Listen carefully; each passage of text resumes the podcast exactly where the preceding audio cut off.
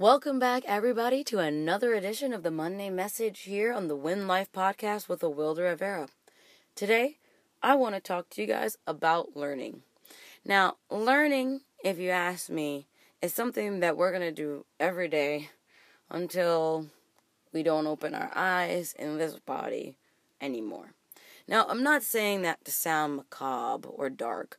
I'm just saying that to really emphasize that learning is something that happens consistently every single day if you allow it to. And the reason why I want to talk about this caveat, that if you allow it to, because we in our human nature can be stubborn.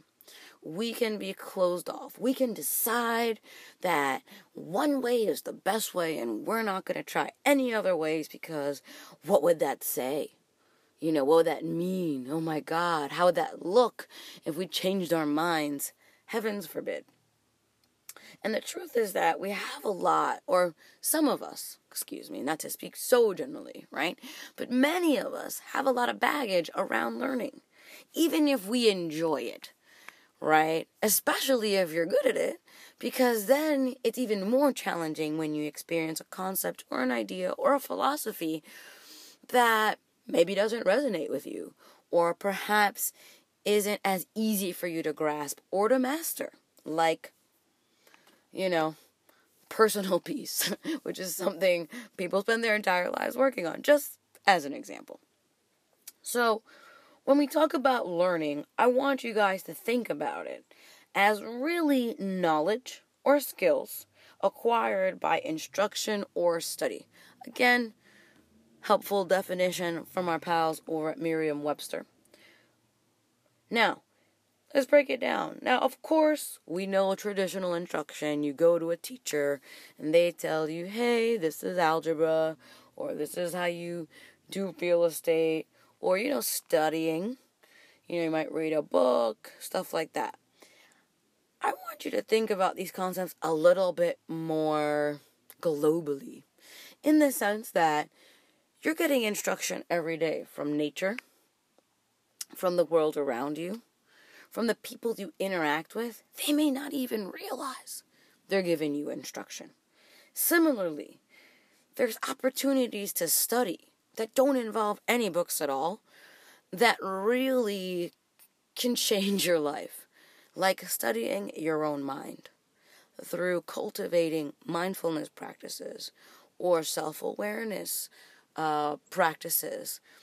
Things like quieting the mind or checking in with yourself, understanding when your emotions may be getting the better of you. All kinds of learning that happens that is essential to you continuing to develop not only personally, but professionally to be more successful. Learning is incredibly crucial on your success journey.